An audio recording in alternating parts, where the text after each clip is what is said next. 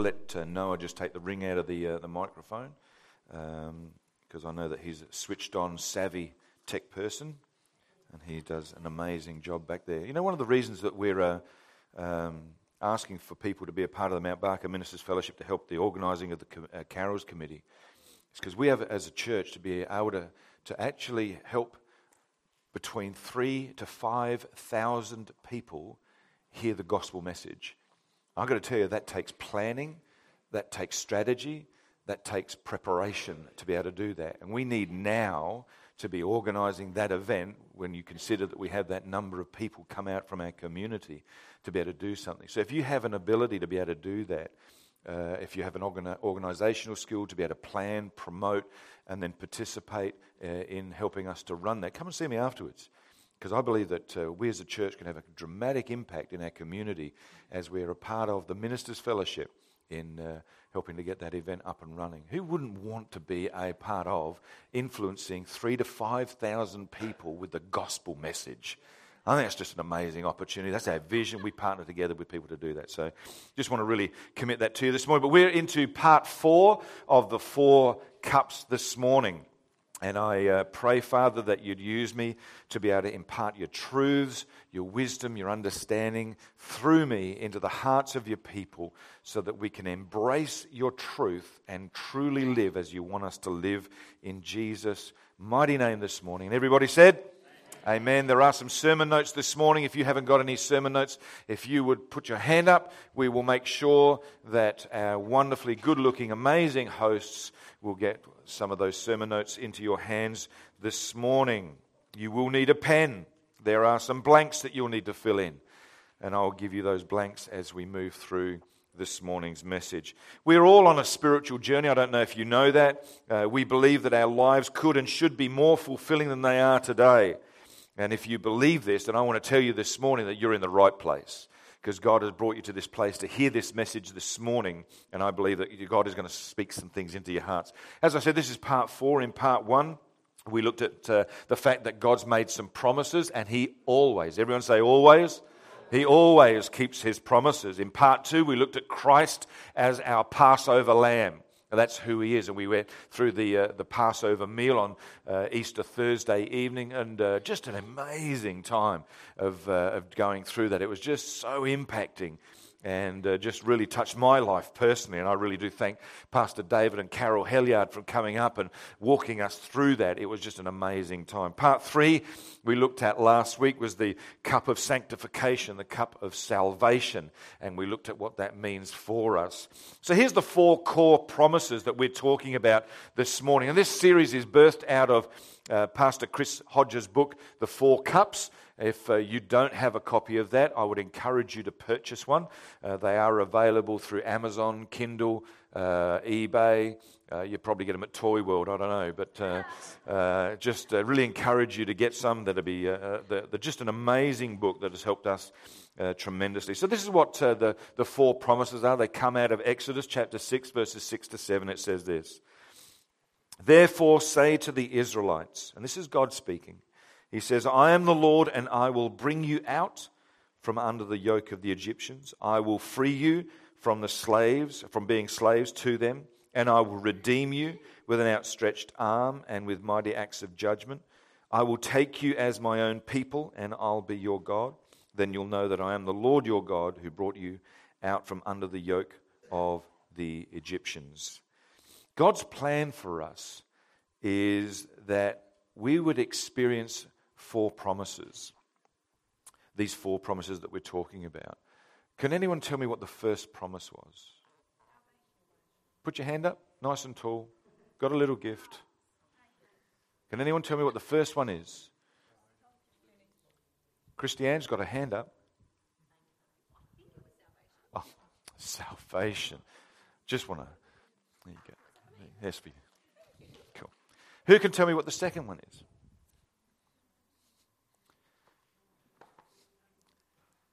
David. Freedom. Very close, though.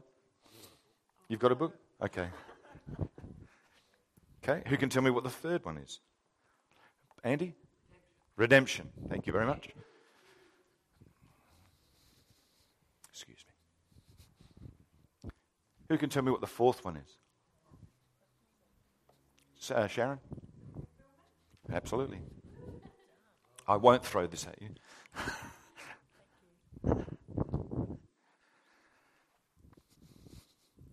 God's plan for us is one of salvation, it is one of freedom, it is one of restoration, and it's one of fulfillment, or redemption is the third one.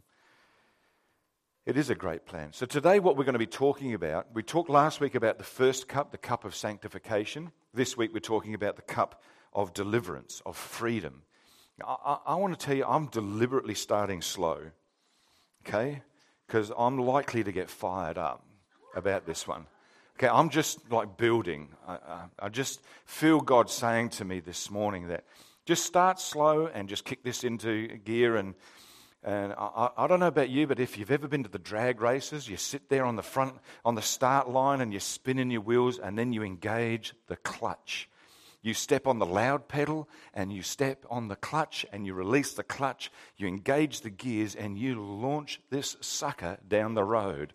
And that's what's going to happen this morning. I feel myself here at the moment. I'm spinning my wheels and I'm about to engage the clutch. I feel, I've got a quiver in my liver.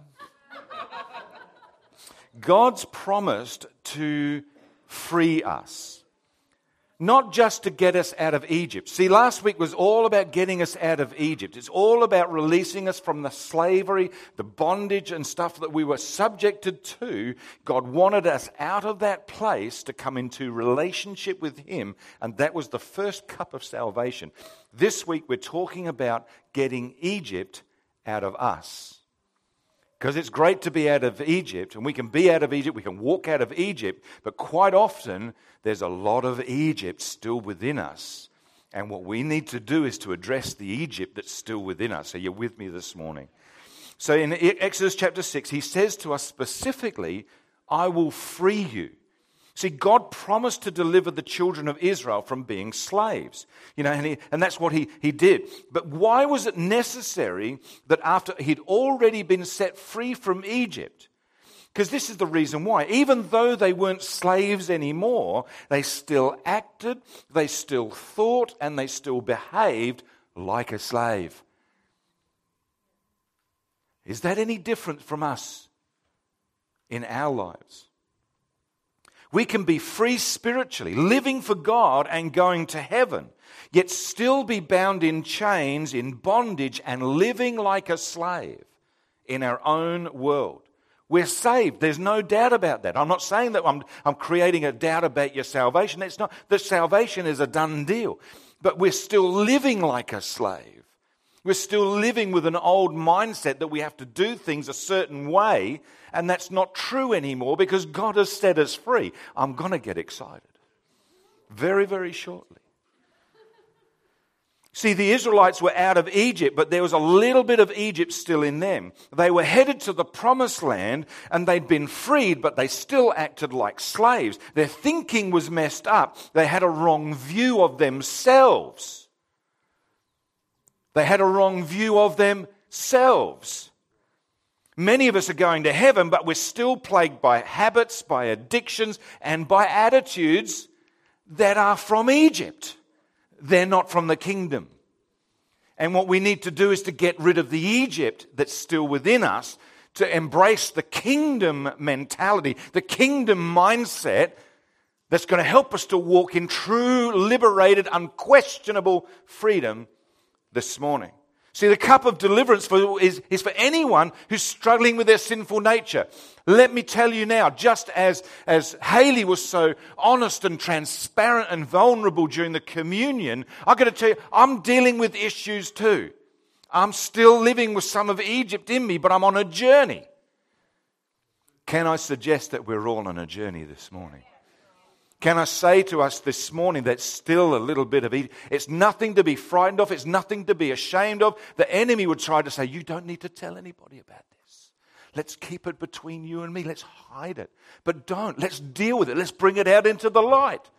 Let's address these issues within us so that we can walk in the freedom that God has got for us.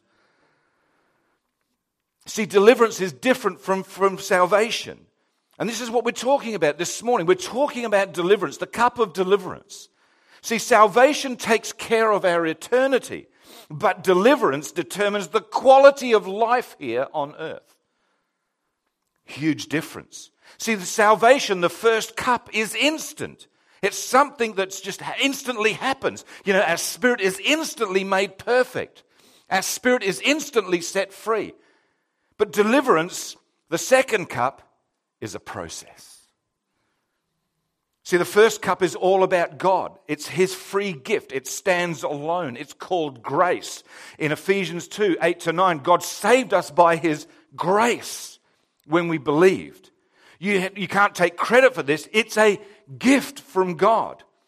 Salvation isn't a reward for the good things that we've done so that none of us can boast about it. You see, the first cup is all about grace. It's, and all we had to do was to believe. But it's only after we've taken of the first cup that we can drink from the second cup. See, second cup is, is, is works God's grace out in our lives, and all we've got to do is to behave. See, first comes the believing, then comes the behavior. Right believing leads to right behavior. Come on, I'm preaching better than you're responding this morning, I can tell you. We need to understand this. In Philippians chapter 2, verses 12 to 13, it says, Work hard. Everyone say that. Work hard. Turn to the person next to you. Tell them to work hard, baby. Come on. Work hard, baby. Get it together. Work hard. It says, what are we going to do? This is it. Listen to this. It says, work hard to show the results of your salvation. Not to earn it, but to show the results. The result, what, work hard from your believing. Our behavior comes from our believing. Whoa, come on. See, it says, work hard to show the results of your salvation, obeying God with a deep reverence and fear, for God is working in you, giving you the desire and the power to do what pleases Him. Right believing produces right behavior. So the second cup is all about us changing. God doesn't need to. We do. There's some things in our lives, our behaviors, our attitudes, our belief set that needs to change. It's a little bit of Egypt and it's got to come out. This is why sometimes it's called the cup of deliverance. You know, you don't need the head spinning pea soup sort of like happening about deliverance. Sometimes it's just about getting some stuff out. That's what we think deliverance is, is. It's not all about that. It's about working some of this Egypt stuff out of us so that we can live a kingdom life. So, how does this work? Oh, I'm glad you've asked. See, this is the thing. We are a triune being. Now, what, what does that mean? Father, Son, and Holy Spirit. We are three in one. Okay, I stand before you as a person who's three in one. Okay, I'm a father, I'm a son and I'm a husband. I'm a three triune being. Okay, I, I, I have a, a, a, a, what you see, part of me is my spirit. It's coming. The words that you're you're hearing are my spirit. Okay, there's this whole area where I'm a triune being. So what does it mean? Our spirit. There's three parts of it. We are our spirit, we are soul, and we are body. Okay. And, and in Thessalonians, I think it got put into the right way because a lot of the time we live body, uh, soul, and spirit. Okay, we le- we're led by our flesh. Uh, however, I, you know, I, I, just want to do what makes me feel good, and that's how I lead my life. I, uh, my, my body leads my soul, it leads my spirit. But then in Thessalonians, it got turned on its head, and now we're led by spirit, soul, and body. So we should be, what, what that's saying is that I need to, to have my spirit in such a place that it leads the rest of my body, my, my, my, my life, my, my whole thinking, my attitudes are led by my spirit. And my spirit is the part that connects with God. My soul is my will and emotions and stuff like that. It's got to be swayed whichever talks loudest. You see, my body talks, it's the bits that's connected to the world through my five senses. You know, touch, smell, stuff, and other things like that. It's whatever makes me feel good. If whatever makes me feel good has a louder voice than my spirit, then I'm just going to do what my flesh wants to do. Are you with me this morning or am I talking too fast? You okay with this? If I'm talking too fast, get the podcast. Download it. It's great. It's free. They say nothing's for free these days. Well, this one is. So, this is the deal. See, a strong faith helps us to cope with life and it lessens the impact of stress in our lives. See, without a strong personal faith, we resort to our own resources to cope with life through addictions and other methods of escape. I don't want to deal with that. I'll just do something else to avoid that. I'll turn my back on that. Do you understand what I'm saying? See, our beliefs and our attitudes, when they are led by a strong personal faith, in other words, our spirit person, okay, it plays a major role in our thinking and our living patterns, and we'll either believe what God says or what our body or our emotions tell us to do. What is leading you today? Who's leading you today? How are you being led? Is your body leading and calling the shots, or is your spirit calling the shots this morning? This is what we're talking about is deliverance. Are you with me this morning? This is, you know, this is, this is great stuff. I might get the podcast myself. See, when we get saved, our spirit is renewed and it's empowered. It's the cup of salvation. It's an instant God thing making our spirit perfect, but our natural man needs some work. Now the rest of us has to play catch up. Our spirit can now influence our soul and our body. What do I mean by that? I'm going to borrow my faithful sidekick karate. He's going to come up this morning. Let's give Paul a hand this morning. He's a good looking, fantastic person. In your notes, this is the Passion translation of this passage. A lot of the times we, we hear that, you know, uh, whomever the son sets free is free indeed and stuff like that. This, I want you to hear a different slant on this because I believe that it'll help you to understand even more what this passage means. So in John chapter 8, verses 31 to 32, it says, Jesus said to those who believed him. So these people trust God. He's talking to people who already trust him, they believe in who he is. He's not talking to the world, he's talking to me. He's talking to you. Where'd that come from? So Jesus said to those who believed him, When you continue to embrace all I teach, did you catch that? Here, sorry, is the teaching that Jesus is talking about. When I choose to embrace,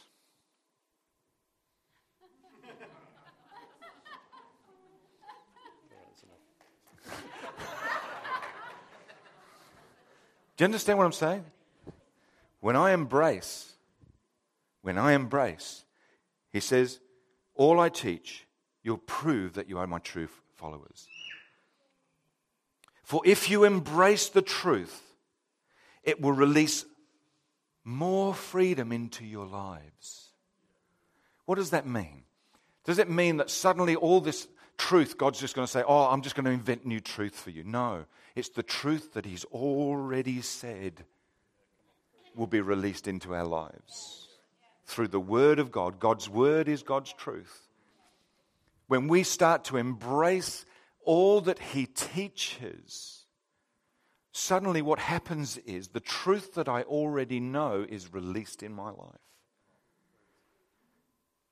A lot of you already know the things that you need to do to strengthen your spirit. But when you embrace that and you say, I'm going to do this, that's when you're going to start to see breakthrough. That's when you're going to start to see things change and turn around in your relationships, in your finances, in your health. God is going to do something powerful.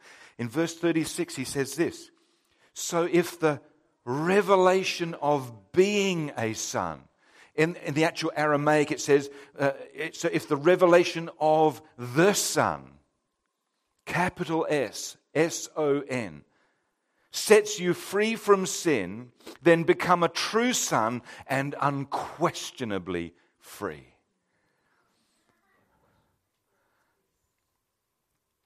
Do you understand what? When you have a revelation, a revelation, you suddenly see Jesus for who he is. All of a sudden, you realize the freedom that he's brought us into. We forsake and get rid of the Egypt and we take a hold of the kingdom because the kingdom of God is where? It is within me. The Bible says that the kingdom of God is within me. So we are, where do we invite Jesus to come into our lives? Into our hearts. You see, my mind has a capacity. There's a, I believe that there's a finite capacity. You could fill this mind of mine up, this brain of mine up, as big or as little as you want it to be. I mean, you can fill it up with so much knowledge. And at, the, uh, at some point, it's going to reach a capacity and you can't fit any more into it. But there is an infinite capacity of the heart to love. That's why we invite Jesus into our heart. It's a heart decision that we make. All of a sudden, when we have this revelation of who Jesus is and who he has made us to be, we can experience this incredible life of freedom. Right believing produces right behaving. Let me explain it this way. Okay? Just for argument's sake. Okay? I'm a bird. Feathers, Okay, just, just checking. Feathers. I'm in this cage. And one day, Jesus comes along. He says, Gary, you've been in that cage long enough. You've been captive long enough. He comes along and he opens up the cage door. He says, He whom the Son has set free is free indeed. Praise God, I'm free. But I'm still in the cage. It's me that's got to fly out. Church, many of you are stuck in a cage. And it's time to come out. This is the second cup. This is what we're talking about. This is nothing to be ashamed about. This is something to rejoice. Something to shout and scream and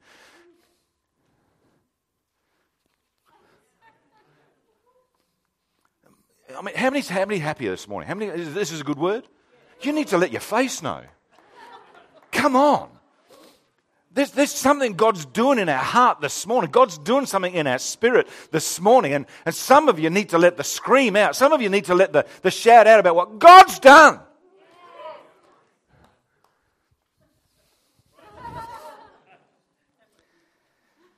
Jesus has set us free. We're his sons and his daughters, and it's up to us to walk in his freedom. This will only ever happen if our spirit, our belief, and our faith in God leads our soul and our body. Well, what do you mean?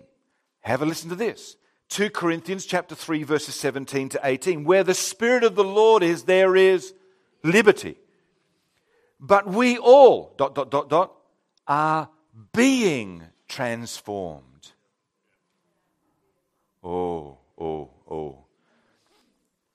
We are being trans- we are outworking this in our lives from glory to glory just as by the same spirit of the lord that we're we need the Spirit of God to be able to help us to do this. Let's make no mistake about that. It's nothing that I'm going to be able to do on my own, but God's grace not only sets me free instantly, my spirit, but then He empowers me to be able to lead the life that He wants to do to, for me to lead. He, he enables me to get rid of the Egypt in my heart and my life, just to be able to take a hold of the kingdom, and I'm being transformed. Being transformed. Being, it's, it's an ongoing work of the Holy Spirit. And here's the, the, the great news you get to do this for the rest of your life.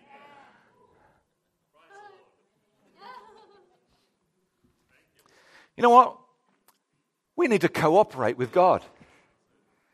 We need to cooperate with God. We need to, you know, when we, when we get saved and allow Him to do the work in us, so our belief and our faith in Him is strengthened and we embrace His truth. Either He's God and His, His Word is true and it's truth, or it's not. Stop messing about.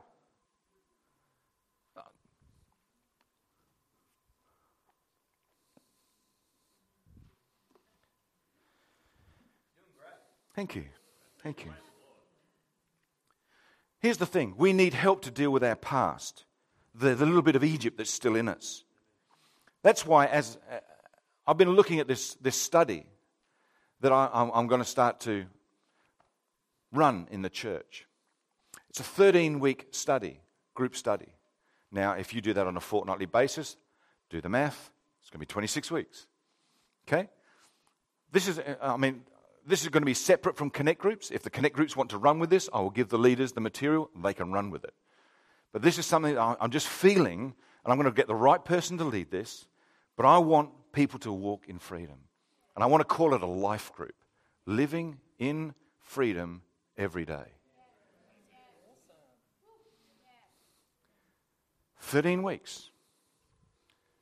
Could you maybe give yourself 13 weeks or 26 weeks if you do it by a fortnight?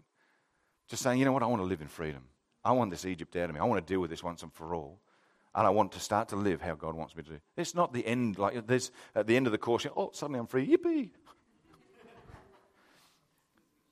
There's still some work we need to do. We need to apply the Word of God to our, lives. But that's what we want to do. This study actually takes us through a process where we de- deal with three key areas. Number one, victory over sin. The word you need to fill in in your notes is the word sin. Simply defined as the choices that we make, what we do to ourselves. It's our habits, our addictions, our attitudes. Sin, who's ever found sin can be really discouraging? You know, because we know what we should have done, we want help to be able to deal with it, but we don't feel like we can talk to anyone. And then the enemy comes along says, How could you do that? You're supposed to be born again. And he accuses us. The Apostle Paul had the same sort of issue. In Romans 7 21 25, it says, So I find this law at work. Although I want to do good, evil is right there with me. For in my inner being, I delight in God's law. But I see another law at work in me, waging war against the law of my mind and making me a prisoner of the law of sin at work within me. What a wretched man I am. Who will rescue me from this body that's subject to death? Thanks be to God, who what? Who gives me the second cup of deliverance through Christ Jesus our Lord. Many of us need to take these steps of victory once and for all and forsake all the enticements of Egypt. Secondly, this course actually helps us to get healing from wounds. Healing from wounds. Those negative events that have happened to us, what others have done to us, it's usually not our fault. It's just stuff that's life. It happens to you. A wound can be anything from rejection and divorce. It may be negative experiences, tragedies. It may be words that have been spoken to us and, and, and, just against us, and so much more. You know, the devil's looking for a foothold. And one of the great ways he tries to do that is to try and get into uh, your heart and, and create a, a relational issue in your life. So he, he does it by this, you know, and this is why Paul says uh, that we need to, to take this step. He says, when you're, so when you're having an argument or a tension with someone, they say, don't let sin get a hold of you by the anger that you have. He says in Ephesians 4, verses 26 to 27, don't sin by letting anger control you. In other words, don't respond to the emotion that's going in you and happening within you. Rather, step outside of that and start to be led by your spirit. One of the greatest things that, in, in Luke 17, I think it was, of all the things that the apostles and disciples could have prayed for, pray, you know, increase our faith for raising the dead, for seeing the blind to see and stuff like that. All of the, the only thing they ever asked for, to, the increase of faith was, was in the area of forgiving someone. It's the only time that I can ever see the disciples said, Lord, increase our faith. How many times have I got to forgive him? Don't give the devil a foothold in your relationships. Don't let anger control your responses.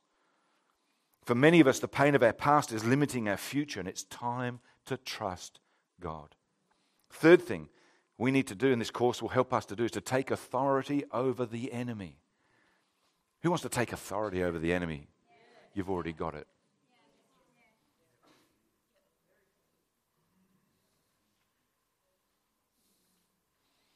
Many of us are trapped in our problems and our past, not because of sin or wounds, but rather because the, there's an enemy who just wants to, to, to ruin our lives.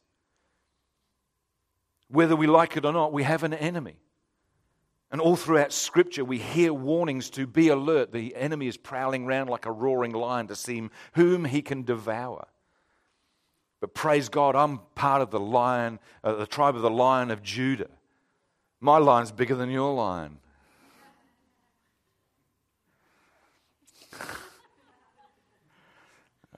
Enjoyed that. God's given us authority over him, and we need to learn how to use it. In Ephesians chapter 6, verse 10 to 12, I love this the armor of God. Could God be saying something today?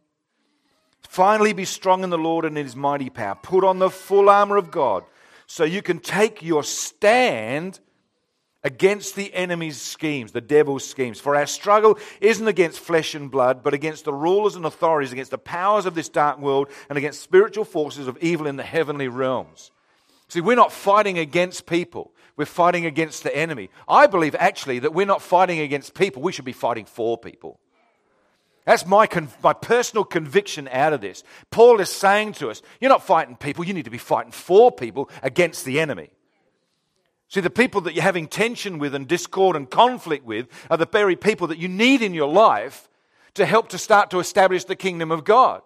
It's one of the things that uh, Jesus said in his prayer is, Lord, let them see us working together, praying for everybody. You know, like he's just praying for those who despitefully use you and all that. This is a big challenge for all of us. So, how do we drink from this second cup of deliverance? Some of us need this promise of life in our, in our, uh, of God from our, in our life to live a life of freedom. See, cups three and four won't work until you've been healed and delivered. Some of us need this cup, and we need to spend some time in this and do this. And I encourage you, I'm going to talk about all this, the, the cups three and four in the time to come. But as a, as a, as a group of people, we need to spend some time in this before we move on to finding out exactly what our purpose is the cup of restoration and the cup of fulfillment, which is the fourth cup. We can't go on to tomorrow until we've settled our yesterday. The enemy would love for us to stay stuck in cup two to spend the rest of our lives looking in the rear mirror where we're always plagued by our problems and our yesterdays. But God has more promises for us. He's promised to restore us and to bring fulfillment to our lives, but only after we drink from the cup of deliverance, which is what we're talking about here. Romans 8, verses 1 to 2 says, So now there is no condemnation for those who belong to Christ Jesus. And because you belong to him, the power of the life giving Spirit has freed you from the power of sin that leads to death. Don't let condemnation stop us this morning. We all have issues, we've all got problems. But notice the secret to overcoming. He says in Romans 8, verses 5 to 6 those who are dominated by the sinful nature think about the sinful things. But those who are controlled by the Holy Spirit think about things that please the Spirit. So letting your sinful nature control your mind leads to death, but letting the Spirit control your mind leads to life and peace. The battlefield's in the mind. Who are you going to believe? It's important that we have a new positive, godly influence in our life. We must break away from our old influences. We've got to get out of Egypt. We've got to get out of Egypt. We've got to leave Egypt behind. The question becomes how are we going to do that? This is it. Relationships are the key. Relationships are the key. You need to write that in your notes this morning and then circle it, underline it, highlight it. Relationships are the key. It makes sense, doesn't it? That if we have an issue, how do we want to deal with it? I praise God for Haley and the courage it took her to stand up here and to transparently reveal where she was at. But what I noticed was she didn't individually go into the issues of her life on a public platform. Why? Because she needed to phone a friend. Am I right? It's not a 50 50 choice we needed to phone a friend. Haley needs to phone a friend. She needs someone in, in her life that she can be honest with and transparent. Someone who loves God. Huge point right there. Loves God, but who also loves her. That when she starts to be honest, the person's not going to turn around and say, Really? You do that? You're kidding. I don't want nothing to do with you. And walks away. But someone who she can bare her soul with, and I could bare my soul with. Because let's, let's bring this down to brass tacks. I'm dealing with stuff in my life. I need someone who I can go to and say, if I really show you who I am, will you still like me? And that's the number one thing that the devil wants you to stay away from. Is an open, honest, transparent relationship with someone that you can truly bare your heart with and who still loves you at the end and embraces you and says, We're going to do this together. Proverbs 28, verse 13 says, Can I have a couple of more minutes? I know that it's gone past 11.30, but are you okay with this? Could someone just pop out to kids' church and let them know 10 minutes? Time.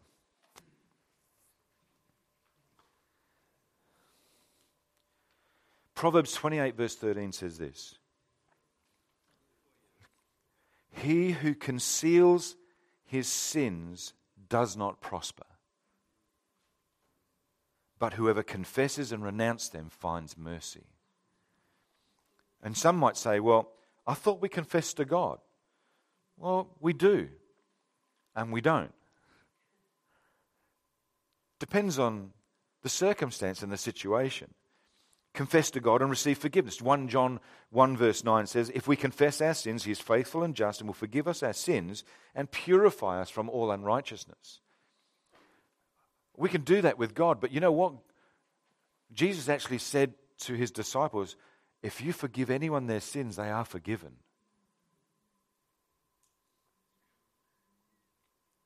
And if you withhold any forgiveness to someone who's sinned, then it will be withdrawn. What incredible power God's given to us, I can tell you. But there's also this confession that we can make to one another. James 5, verse 16 says, Therefore, confess your sins to each other and pray for each other so that you may be healed.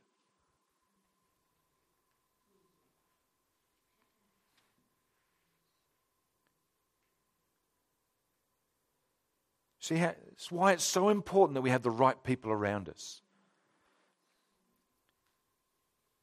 It actually positions us to drink from the second cup of deliverance and to walk free in healing towards our purpose, the cup of restoration. Since relationships are such a huge key, because they provide us with the new influences, let me give us three next steps for us to take this morning. You ready for three next steps? All of this is about going public with our faith, and it involves other people. Number one, go through the waters of baptism. It's a public declaration. It doesn't save us, but it lets the world know that we are saved. We're identifying with Christ's death, burial, and resurrection.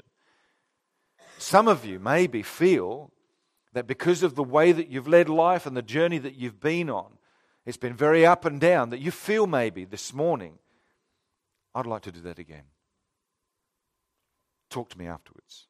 Maybe you've never done it. Talk to me afterwards. Let's make a time for this to happen. Because there's nothing greater, a greater celebration than making a public declaration I've given my heart to Jesus and I'm going through the waters. Acts chapter 2, verse 41 says, Those who accepted his message were baptized. Acts 8:12 says, "But when they believed Philip as he preached the good news of the kingdom of God in the name of Christ, uh, Jesus Christ, they were baptized both men and women."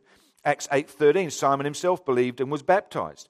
You may never have done this before, but let me encourage you. Maybe you're feeling that you need to. Come and talk to me. Let's make it a celebration service. Secondly, this is our next steps. Okay? Planted in partnership with a church. Planted in partnership with the church. Get plugged in to a spiritual family. Plant yourself in a church. I'm not talking about being a member of church, but partnering with a church. See, membership implies that I've got all these benefits, but I don't have to do anything apart from pay a fee. Partnership says we're going to do this together. We're going to do this together. We as a church are currently looking at changing from membership to partnership because we believe there's a greater level of accountability and blessing and benefits that flow both ways for us to be able to accomplish what God has called us to do as a church. You know what? I'm going to put it right out there. Why not join this one?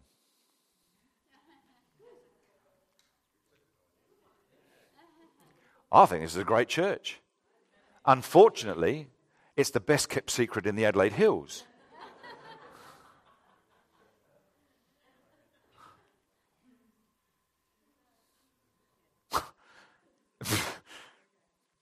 I could go into my Fawlty Towers routine then.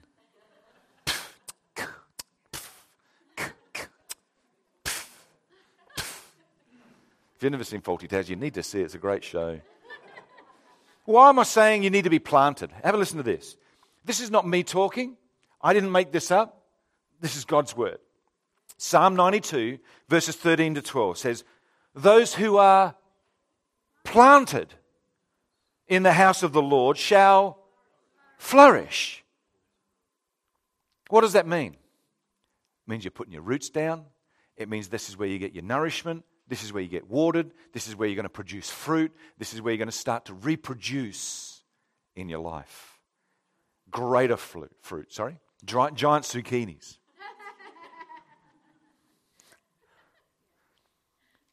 Those who are planted in the house of the Lord shall flourish in the courts of our God. They shall still bear fruit in old age.